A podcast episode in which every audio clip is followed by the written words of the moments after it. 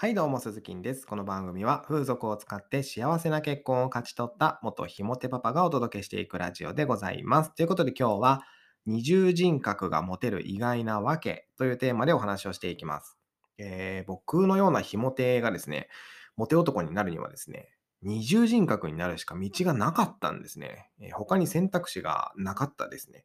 もう小手先のテクニックで女性の心をつかむことはできるかもしれませんけども、掴んで離さない、つまりは掴み続けることっていうのは相当困難なんですよね。女性をナンパして、こう、一晩だけね、共に過ごせる関係を求めているんであれば、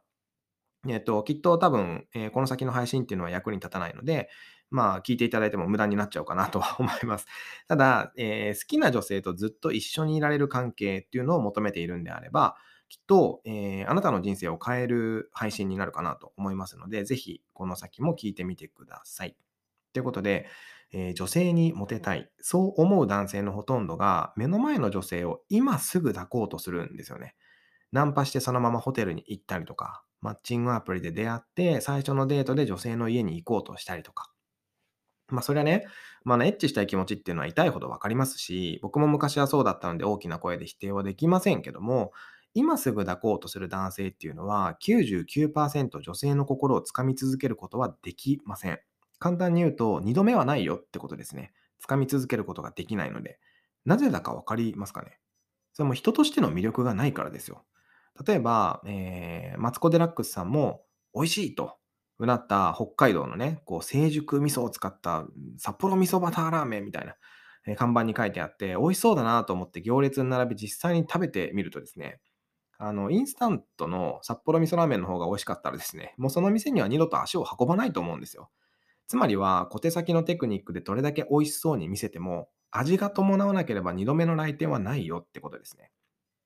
恋愛でも 全く同じ例でして、えー、小手先のテクニックでどれだけ自分をよく見せてもですよ、人としての中身が伴っていなければ2度目は会ってもらえないんですよ。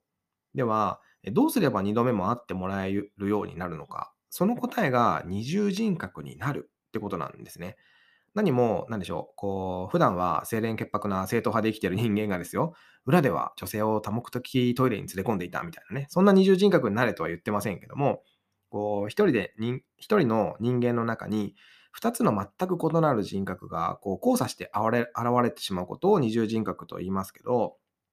デートの前に探偵並みに相手の女性のことを調べ上げて 準備をする腹黒い自分とデート当日、その周到な準備をしていたことを隠して、こう知らん顔する、えー、無頓着な自分。この2つの自分を使い分けることを、ここでは二重人格と呼びます。例えば、ドライブデートでどんな音楽を流すのかっていうのは、デートの成功にこう密接に関係してくるわけですけども、自分の好きな音楽を流す、おしゃれな音楽を流す、あえてラジオを流すなど、いくつもパターンはあるかと思います。でも、そこで相手の相手の好きな音楽を流せたら、女性は心地よくドライブデートを満喫してくれるわけじゃないですか。音楽は記憶をフラッシュバックさせる、まあ、一種のトリガー的な存在にもなりますし、この曲を聴くと、えー、あの頃を思い出すみたいなことってあるじゃないですか。えー、ちなみに僕はですね、ゆずの空っぽという曲を聴くとですね、当時の彼女に浮気されて心がズタボロだった頃を思い出しますし、えー、宇多田ヒカルさんのファーストラブを聞くと、あの、車にね、ピンクのネオン管とかを積んで、えー、まあ、ウーハーとかを積んで、もうどんつんパンツン言わしてた 頃を、えー、思い出すわけですね。先輩に、センスの悪い外人さんが乗ってる車みたいやなと言われたことを思い出しますけども、僕ら、えー、ひも手男子っていうのは、いかに女性に思い出してもらうことができるかがモテる鍵になっていくんですね。特定の曲を聴いたら自分を思い出してもらえる状況っていうのが作れたら、もうそれはそれは最強ですよ。え声がガラガラになってきましたね。え、話はそれましたけども、相手の女性が好きな音楽っていうのを調べ上げて、えー、彼女が助手席に乗ったら自分の好きな音楽が流れているという、えー、そんな状況を作り上げておくと、えー、いいですよね。で、そんな腹黒い自分と、え、私もこの曲好きと言われ、あたかも知らなかったふりをしてですよ。あそうなんだ。僕もこの曲好きなんだよね、と。こう見事に嘘をぶちかますような、まあ、そんな自分を演じるってことですね。僕はデート前に必ずデートコースの下見とかもしますけども、飲食店など下見しに行くとですね、たまに、え、駐車場めっちゃ遠いやんけみたいなお店もあったりするんですよ。でしかも、駐車場までの道のりが結構ややこしくてですね、一旦お店の前に車を止めて、駐車場までの地図みたいなのを撮ってですよ、え、こっちかな？いや、こっちかな？なんて言いながら、やっと到着したら満車だったみたいなことはもう往々にしてあるわけですね。で、まあそんなトラブルも楽しかったりしますけども、初デートでそれはちょっと避けたいですよね。うん。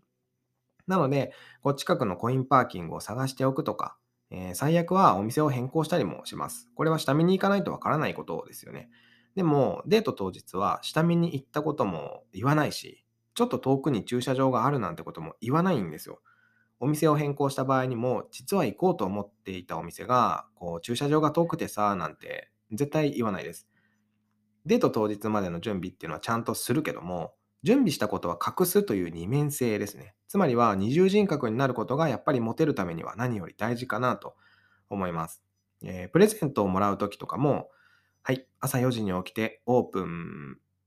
まで8時間並んで、えーやっと手に入れた幻のチーズケーキだよなんて言われたら、いや、ちょっと重いなって思うわけじゃないですか。でもさらっとね、はい、前に食べたいって言ってたチーズケーキだよなんて言われたら、え、マジでありがとうって素直に喜べますよね。買うまでにどれだけ頑張ったのかのかなんて、自分から言わなくていいんですよ。でも、ほとんどの女性はあなたの頑張りに気づいてくれますから。先ほどのチーズケーキを女性に渡すんであれば、このチーズケーキって並ばないと買えない有名店のやつだよねと、ちゃんと気づいてくれます。でも、それを自分から言うのではなくて、相手に気づいてもらうから、その努力は正しく報われるんですよ。そして、たとえ相手に自分の頑張りが伝わらなくても、それでいいじゃないですか。相手が喜んでくれたらそれでいいんですよ。努力してることなんて隠し通したらいいんですよ。で、なんかの表紙に女性がその努力にふと気づいた時に、あなたの虜になるわけですね。ふと気がつくのは2日先かもしれませんし、1年先かもしれませんけども、それでいいんですよ。かっこいいってそういうことですから。知識とか努力をひけらかすことは全然かっこよくないです。隠すからかっこいいんですよ。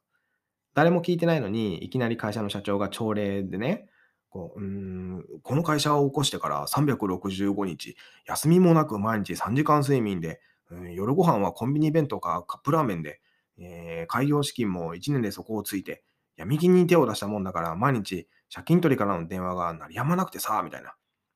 で、1歳の子供と嫁はほったらかしで家に帰るのは寝るときとか、えー着替えを取りに行くときだけで、いつしか嫁にも愛想をつかされて、今では離婚して慰謝料分割で払ってるよ。そんな大変な時期があって今があるから、みんなもっと頑張ってねなんていう社長よりもですよ。辛い時期を一緒に乗り越えてくれた社員たちのおかげで今があるんだ。みんな本当にありがとう。今日も一日頑張ろうって、さらっと言われた方がかっこいいわけじゃないですか。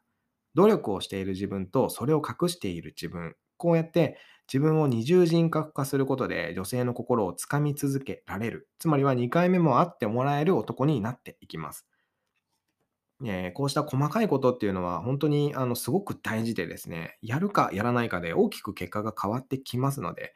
ぜひ、あ、そうなんだと、ちょっとやってみようかなと思った人は、ぜひ今日からやっていただければなというふうに思います。ということで今日は以上になります。声がガラガラでございましたけども、大変失礼いたしました。また明日の放送でお耳にかかりましょう。バイバイ。